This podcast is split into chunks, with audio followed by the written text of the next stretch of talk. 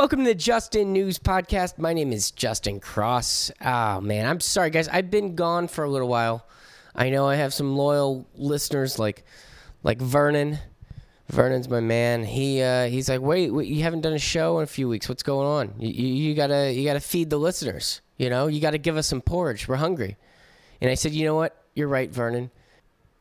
That's why this week my guest is Austin Frerick from the Open Markets Institute. Uh, he used to work in the Department of Treasury in the Obama administration, and he wrote an article recently in all places, The American Conservative, a magazine for people uh, who aren't me, uh, about the American farm industry and how uh, basically all of our food comes from like four companies, and like two of them are Chinese. So uh, I think you're going to enjoy it.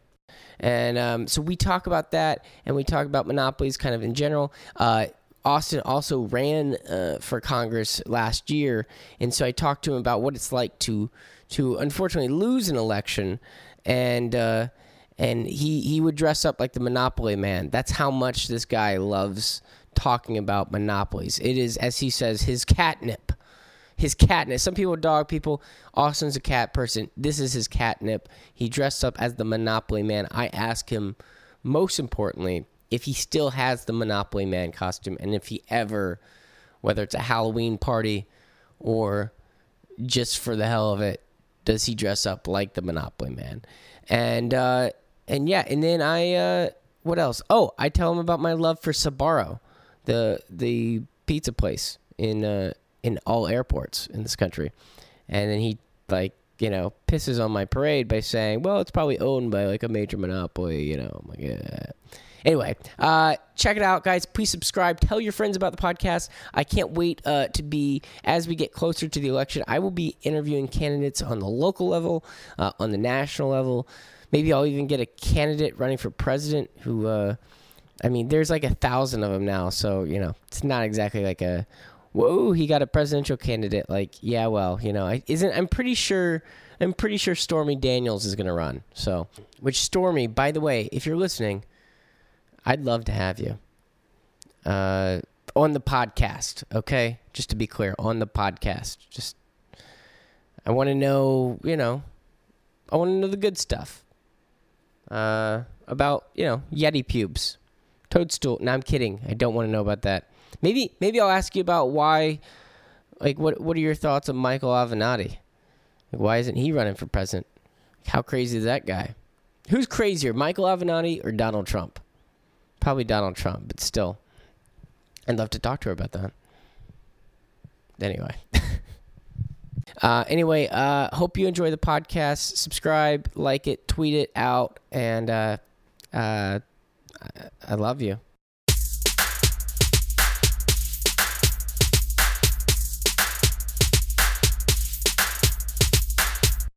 Welcome to the Just In News Podcast. My name is Justin Cross, and today my guest, uh, he is the Director of Special Projects at the Open Markets Institute.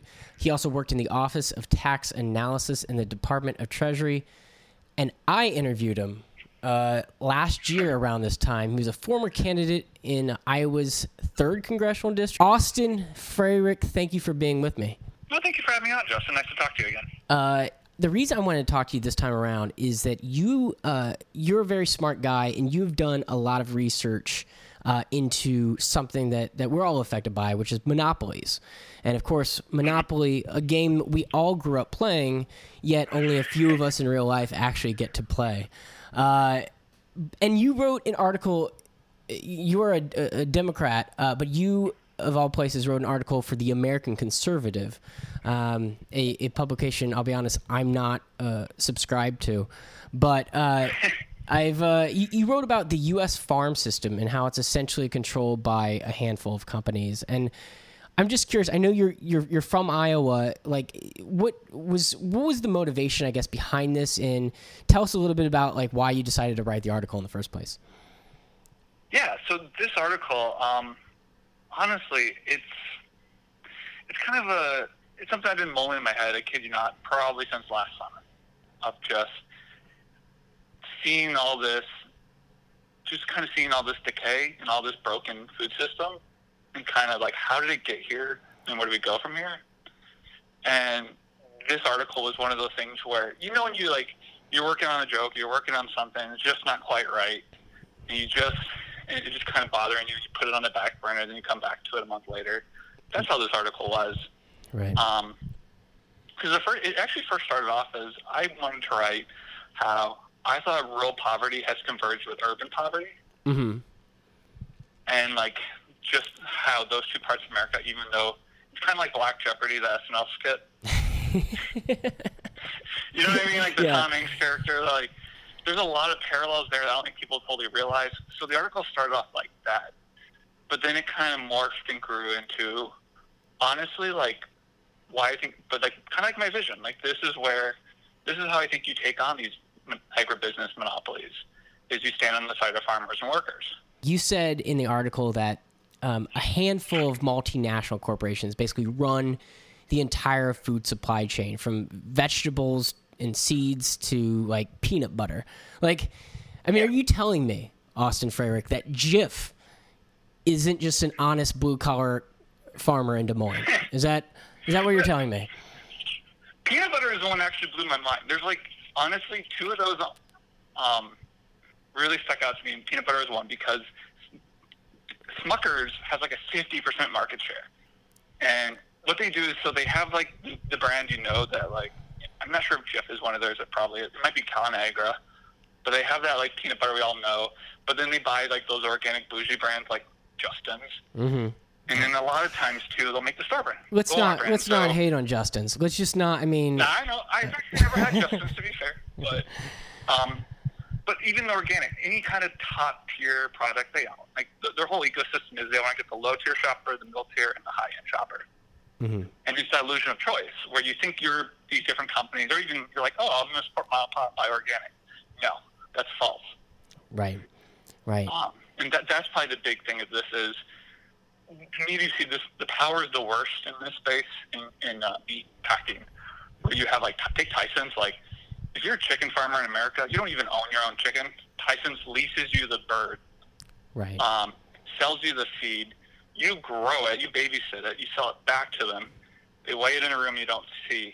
They pay you based on who adds the most weight. So if I add, you know, whoever adds the most weight gets paid the most. But if you talk back, you know, I can just give you the run of the litter, Justin. mm-hmm. So you get paid the least. You know what I mean? Like, it's a very vicious cycle. and, and it, it, it suppresses the wages but does it i mean isn't there a benefit on the other side though where it's like well you know you this the cheapest chicken you can buy is from tyson's or from you know hormel isn't i mean isn't that the benefit though So that's the argument that's been made for the last 40 years. We've been operating under Robert Bork's theory on monopoly. Um, Robert, so it's funny in that American conservative piece, they're pretty good with the piece, except they, uh, a few of the lines I cut of mine where I refer to Robert Bork as Nixon's hatchet man. uh, people, people might know him from being rejected from the Supreme Court um, after President Reagan nominated him, but he was also the guy who on Black Friday, um, well, not Black Friday, Saturday Night Massacre, I think, right when Nixon wanted to fire that independent investigator.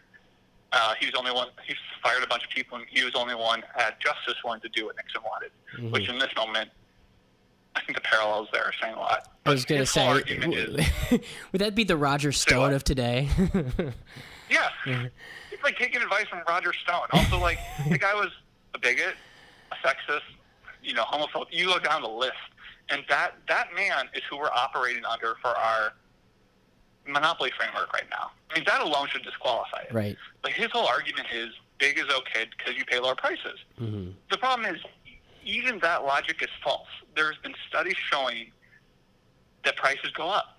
I mean, just like if you have two companies sell, control a market, or like sell 80% of the coffins in this country, the market is not competitive and they're going to charge you more. That's what's been happening.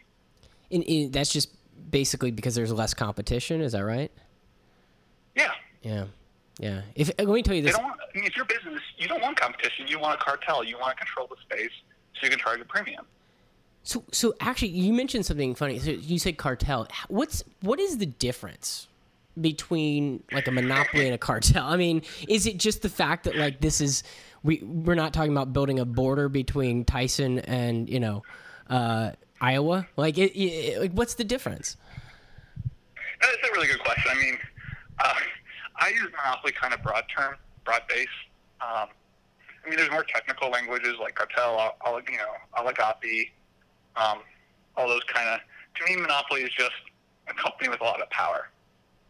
Mm-hmm. Um, that's that's the way I use. I, I kind of view it in comparison as the word queer. How queer is kind of all encompassing for not straight. Right. Right. To me, monopoly is just someone with a lot of power. Yeah. Well, uh, I, I got to ask you too. Is uh, you mentioned so we've talked a little bit about how it hurts wages in a, in the, the farm industry, how um, these monopolies or cartels or, or whatever we're calling them uh, also hurt prices when it comes to when you're at the grocery store. Uh, but what what's like the human cost? And, and I mean, like I know you you mentioned like in the article your mom owned a bakery, your dad was a beer salesman. So as you write, you you basically that that resulted in you eating a lot of cookie dough while sitting in a blow up beer chair, which sounds fucking awesome. I mean, I just want to say like that that was basically my entire college experience of Florida State right there. So uh, that sounds amazing. I didn't realize how unique that was growing up. Like my, our house is full of leftover beer merchandise, and like I used to go to like pool class in school with like a Coors Light beer towel. when I read that, And, I was like, just I like, thought- "That's a that's the coolest What? like childhood right there." It is. It was fun. I mean, and we used to like hand this stuff out to our friends. You know, you get. I, the funniest one was remember those fish tanks with water bubbles that come out the bottom. Yeah. Mm-hmm. Those like uh, we, I had one of those, but it was like in the middle of the fish tank thing was a big Smirnoff ice bottle. so like twelve year old me is like, but it was fun. Uh, I mean, the whole point. I tell these stories is both of my parents had a lot of autonomy in their in th those jobs. Yeah. And my mom ran the bakery the way she wanted, and my dad, my dad's work was based on commission. So he would know white yuppies. If this is a grocery store or gas station, a white yuppie part of town, they love Blue Moon. Yeah. So you know, he'd merchandise Blue Moon, whatever, that kind of thing. Um, they were allowed, they were trusted to make decisions they thought best. But whereas like nowadays, you go into any Target, Target doesn't trust their employees for a second. Right. Um, they're told where to put each item on the shelf. Everything's coming from some McKinsey consultant in Minneapolis, some 24 year old who went to Ivy League school or something. mm-hmm. And then workers just, you're just a number in an Excel sheet. And pe- that's very dehumanizing and just that lack of respect. Do you think that like are all monopolies bad? I mean, like when it comes to you know, like for instance, this is just a hypothetical, Austin. All right, but let's just say. Uh, I've been dating a girl for a little while, and I'm feeling like it's time to consummate the relationship. Okay, and I'm responsible, so I am gonna go uh, make sure that my knight is wearing some armor. Um, but I still have the shyness level of a 16 year old boy about to lose his V card and buy some bulletproof vests off Amazon, right? Like, Yeah, is that what's wrong with that? there's nothing wrong with it. I mean, it's no. I mean, here's the compare. This is gonna be. A, let's go down this weird analogy road since you started it. Like, let's take the whole organic Michael Pollan food thing. The whole notion was, let's. We don't like the corporate food system. We don't like Safeway. We're gonna create our whole alternative food system, and you choose to put it on you. You choose to opt out. Yep. The problem is, you walk in any co-op in America or Whole Foods, it's all been co-opted by the big boys. Mm-hmm. Every brand you see is owned by Smuckers, whatever. Like, me not shopping Amazon isn't going to be a huge difference. It's these are structural things. This is about power. Right. Do we want? I don't care if it's good or bad. Do we want one person to have this much power? Right. Right. And because we know when with concentrated economic power, it corrupts the political system. You know, that's the funny thing about Mark, the Silicon Valley was, oh, these were good robber barons, but all of a sudden now Mark Zuckerberg is bad. Who cares if it's good or bad? That one man controls our media ecosystem. Right. Do we want one man who's never had any other job in his life to determine how Americans get their news? Right. Like, Exactly. it's a really scary thing for our democracy, and he's killing local news. Especially a guy who's as socially awkward as Mark Zuckerberg. I mean, do we Yeah, want I that guy of all people? I mean, he's an easy example, but like you said, I mean, Amazon does offer good products, but that's not the argument. Is are they good or bad company? It's about power. Right. Does want, do we want to allow these things, someone have that much power in our society. So so how how do we change this? Because like you said, it, it, we've we've talked about how these monopolies suppress wages. Uh, they hurt prices when you go to the store, uh, or even Amazon. Sometimes uh, they affect. The, there's a human cost, a, a dignity aspect to it. Um, but what like how does this? I guess bleed into politics and on the other side of that, like what what can just regular people start to do about this to change some of these, you know, some of these laws? Yeah, so like there's honestly the simple thing of using the word monopoly is really powerful. Um, just talking in sheer terms of power, who has power and why, and you can use that even at your local level from your school district. Do you buy your food from the local people, or do you sign a contract with Sysco? Right. Um, you got to think in terms of those power, and then where is that money going? So you can do anything from push your local school districts to how do they procurement, how they buy stuff, to I mean, a lot of this is also discovering like dusting off old laws. We don't need to write new laws here. It's just it's like a forgotten muscle that we haven't worked out in a while. It's been dormant for 40 years. Mm-hmm. A lot of state AGs don't even really have a full-time antitrust attorney. Right. Right. So there's like no one looking for any scandals. Just asking your state AG, being like, "Hey, do you have an antitrust office? Do you have one on staff? Maybe you should double it." Things like that. Like Mhm. just using these words again and kind of really shine light. I mean, a lot of it is just finding a flashlight to look into these dark spaces that gotten really corrupted because no one's been looking. Mm-hmm. What changes would you want to see when it comes to antitrust law?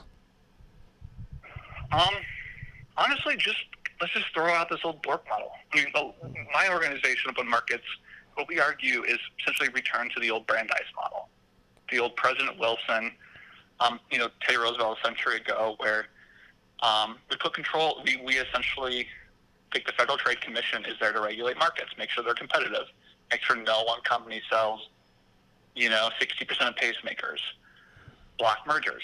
Um, that's what I would like to see is just actually see the FTC enforce com- competitiveness in our markets, but also like let's change the way we do antitrust, Right. going back to this diffusion of power. Right. Do you feel like uh, there are candidates who maybe have have uh, gotten elected maybe this time around, or or that may already be in in Congress uh, who uh, writing writing laws or, or uh, uh, standing beside laws where they would really protect consumers and and and and go after these big corporate mergers. Yeah, I, I totally like. I mean, even from even at the presidential level, you have Senator Sanders, Senator Warren, Senator Klobuchar have all talking antitrust monopoly at some point recently. Mm-hmm. I mean, that that's huge. I mean, we, we weren't even use this word. You might do some weird Google search where you see like a huge spike in the word. Yeah. But um, but even like um, I was speaking with the the congresswoman who won my race um, last week, and she was just she's flying all the time now between DC and Iowa, and like anyone who flies into a non-hub or major city knows how horrendous it is. Like I could you could probably go to Europe cheaper than it is for me to go to Iowa from DC mm-hmm. yada yada yada. And she was just she's complaining about it to me. She's like, and she kept saying airline monopoly, Right. Right. which to me is like you know my catnip. I was like, yes, Cindy, use that word monopoly. um, But- but then like it's figuring out well, what do you do? Like a lot of what going back to like the muscle that has been exercised, figuring out well how as a Congress member can she exercise power? Right. how can she? I mean, a, lot of this was done by design too, where like Newt Gingrich cut his staff levels, did a lot of these institutional things to depower individual offices, so he had all the power in the leadership office. Mm-hmm.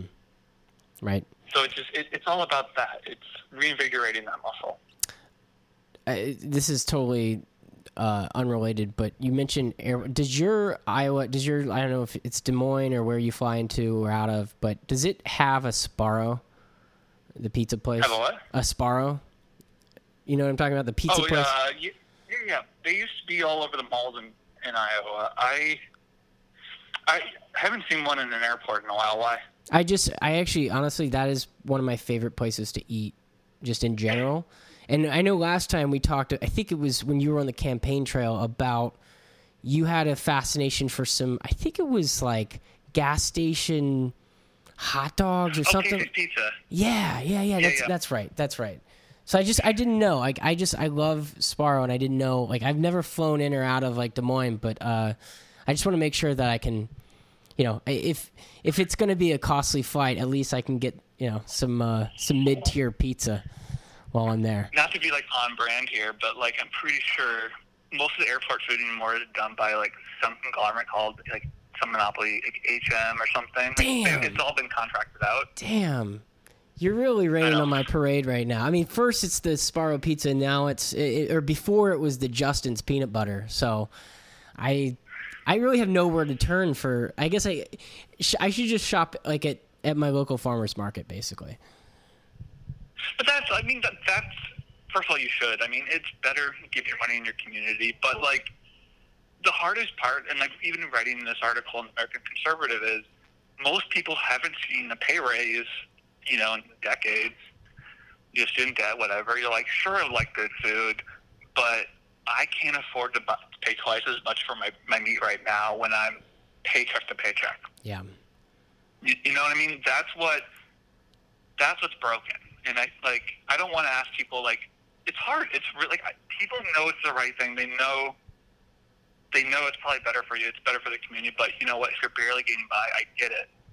Yeah. And that's that's just like the sad, frustrating part. Well, I mean, so many of these these big fast food companies. I mean, they set up shop in the poorest communities because they know they can. Oh, of course. And it's and so that Dollar feeds, Generals. and that's a total cycle, right? Because then, I mean, those are the worst types of, you know, they pump these animals full of, full of hormones. Then you know, people put it in their bodies, and they end up developing a lot of. Uh, illnesses and, and diseases like at a quicker rate or at a higher rate than the average you know consumer or, or certainly in affluent communities so it, it's just like crazy cycle right It, it's the biggest example, biggest taste difference I personally notice are with eggs. mm-hmm. like farm fresh eggs. First of all, they're like orange and they taste way better. But it's that shouldn't be. I had this really dumb realization like a year ago where I'm like, oh wait, organic just means because I always grew up thinking organic was, like a bougie thing, Mm-hmm. Yeah. but It was the blue moon oh wait, of chicken. yeah, the blue moon, the blue moon shopper. Yeah. Uh, but it's really just the way we used to grow things, Yeah. and now that's only reserved for a certain class of people. Mm-hmm. it's something that it's I have a hard time talking about it, but like take going back to Iowa, I mean we are now the fourth most obese state in the country. And like you could probably get a better locally sourced meal in like you know, New York, DC, LA than I could in a diner in Iowa. Yet, Mhm. you know, I'm surrounded by the world's best farmland. Mm-hmm. Mm-hmm. That's wild. It's all just I remember being in a diner in a small town Iowa being like, This all this food on the diner menu is Sysco food. Mm-hmm. Mm-hmm. it's tasteless. You know what I mean? Yeah. I don't know. It's just we should raise that. That's the moment. The hope I have in this moment is that we use this coming trust busting moment because we're going to have to reckon with the power of Google, Facebook, Amazon, and all that Right. Right. to like rethink our food system. Where like getting your green peppers from Argentina is not doesn't make sense with climate change. Following, so like when he does that, your whole phone blows up. That's awesome. Wow. But it's like a devout, like an open socialist posting an article from an American Conservative saying, "I think I agree." That's amazing. You know what I mean? That that's what's amazing is like my old Iowa grandpa can love this article as much as you know Berkeley chef Alice Waters. Austin Frerick, that is that is the bipartisanship we need in this country, and you are making it happen. I mean, honestly, that's well, that, that's like- actually really cool. Like, growing up- I mean that. It's it, but that was fun. But that took time. That that's rhetoric. A lot of what this article is, honestly, is just here's the foodie vision, for you know, framed in a blue collar way. Yeah, yeah, don't talk about like don't a lot of food culture has a very classist language to it that I don't think they really grappled with. And if you just talk about farmers in Iowa used to get 38 cents on the dollar in the 80s, now they get 15. Workers haven't seen a pay raise. yet these company CEOs are taking off. That's a powerful, simple message. Yeah, absolutely. I got to ask you uh, before we finish up here. Uh, you you ran in, uh, like I said, Iowa's third congressional district. Um, tell us a little bit about like what it's like to be not a candidate anymore. Like, what's it like to be like? How was that, and and what was that experience like? Um, obviously, you, didn't win, but like, how does it feel to be like to have done it and then to like now be away from it? Um, that's a good question. It's it's one of those. It, it, it was painful to kind of realize, but it just that moment wasn't my moment. You know, when you're ready, like you just you, you think it has to be now. You hustle your your part of my French ass off, but then you realize like, oh, this just wasn't your moment. You need more time to polish up. Um, it's but it's also I'm really grateful that I think about halfway through the campaign, something like a switch in me clicked where regardless of what happens, I have to tell my kid one day I ran for Congress. Mm-hmm. How do I want to tell that story? And doing that, I just I got more there's more balls to the walls after that point. It was let's touch these third rails. I mean, part of this whole the whole my conversation on food and agriculture is I want, I'm going after Iowa Farm Bureau, which is like the third rail Iowa politics. Like this is the largest single largest agricultural organization in America. Has ninety million dollar yearly operating budget and that was I don't know something about doing that and just where you kind of you win by losing, or you know what I mean. The message mm-hmm. carries on, people use it, and who knows? We live in such a volatile time, and I think we're dancing around a really nasty recession. Who knows what's next? Yeah. Gosh. You, you want to be able to hold your head high. You know what I mean? You don't want to just run for the sake of vanity. You, you want to be like, I moved. I at least know I moved the marker a little bit ahead you dressed up as the Monopoly Man. Do you still have the Monopoly Man outfit? And if you run again, will you will you wear it? We, we we have the outfit. I never quite dress up as him. I was we're gonna have a young volunteers do it, but I still, I kid you not, I still have, I used to run around Iowa um, with a Monopoly board. I would hold up saying we got to use this word. Yeah. And uh, we kind of like put it on one of those, you know, those like little frames that hold up things. We kind of put it on that in our house. it's like a prize report. I don't know. It's kind of stupid. I think it's funny. That's awesome. Oh, well, Austin Frederick, thanks again for being my guest here on the Just In News Podcast. And uh, make sure to check it out if you're listening to this in uh, the American Conservative. And uh, yeah, we'll chat with you uh, maybe around uh, the Iowa caucuses. Sure. Sounds like a plan. All right. Thanks a lot.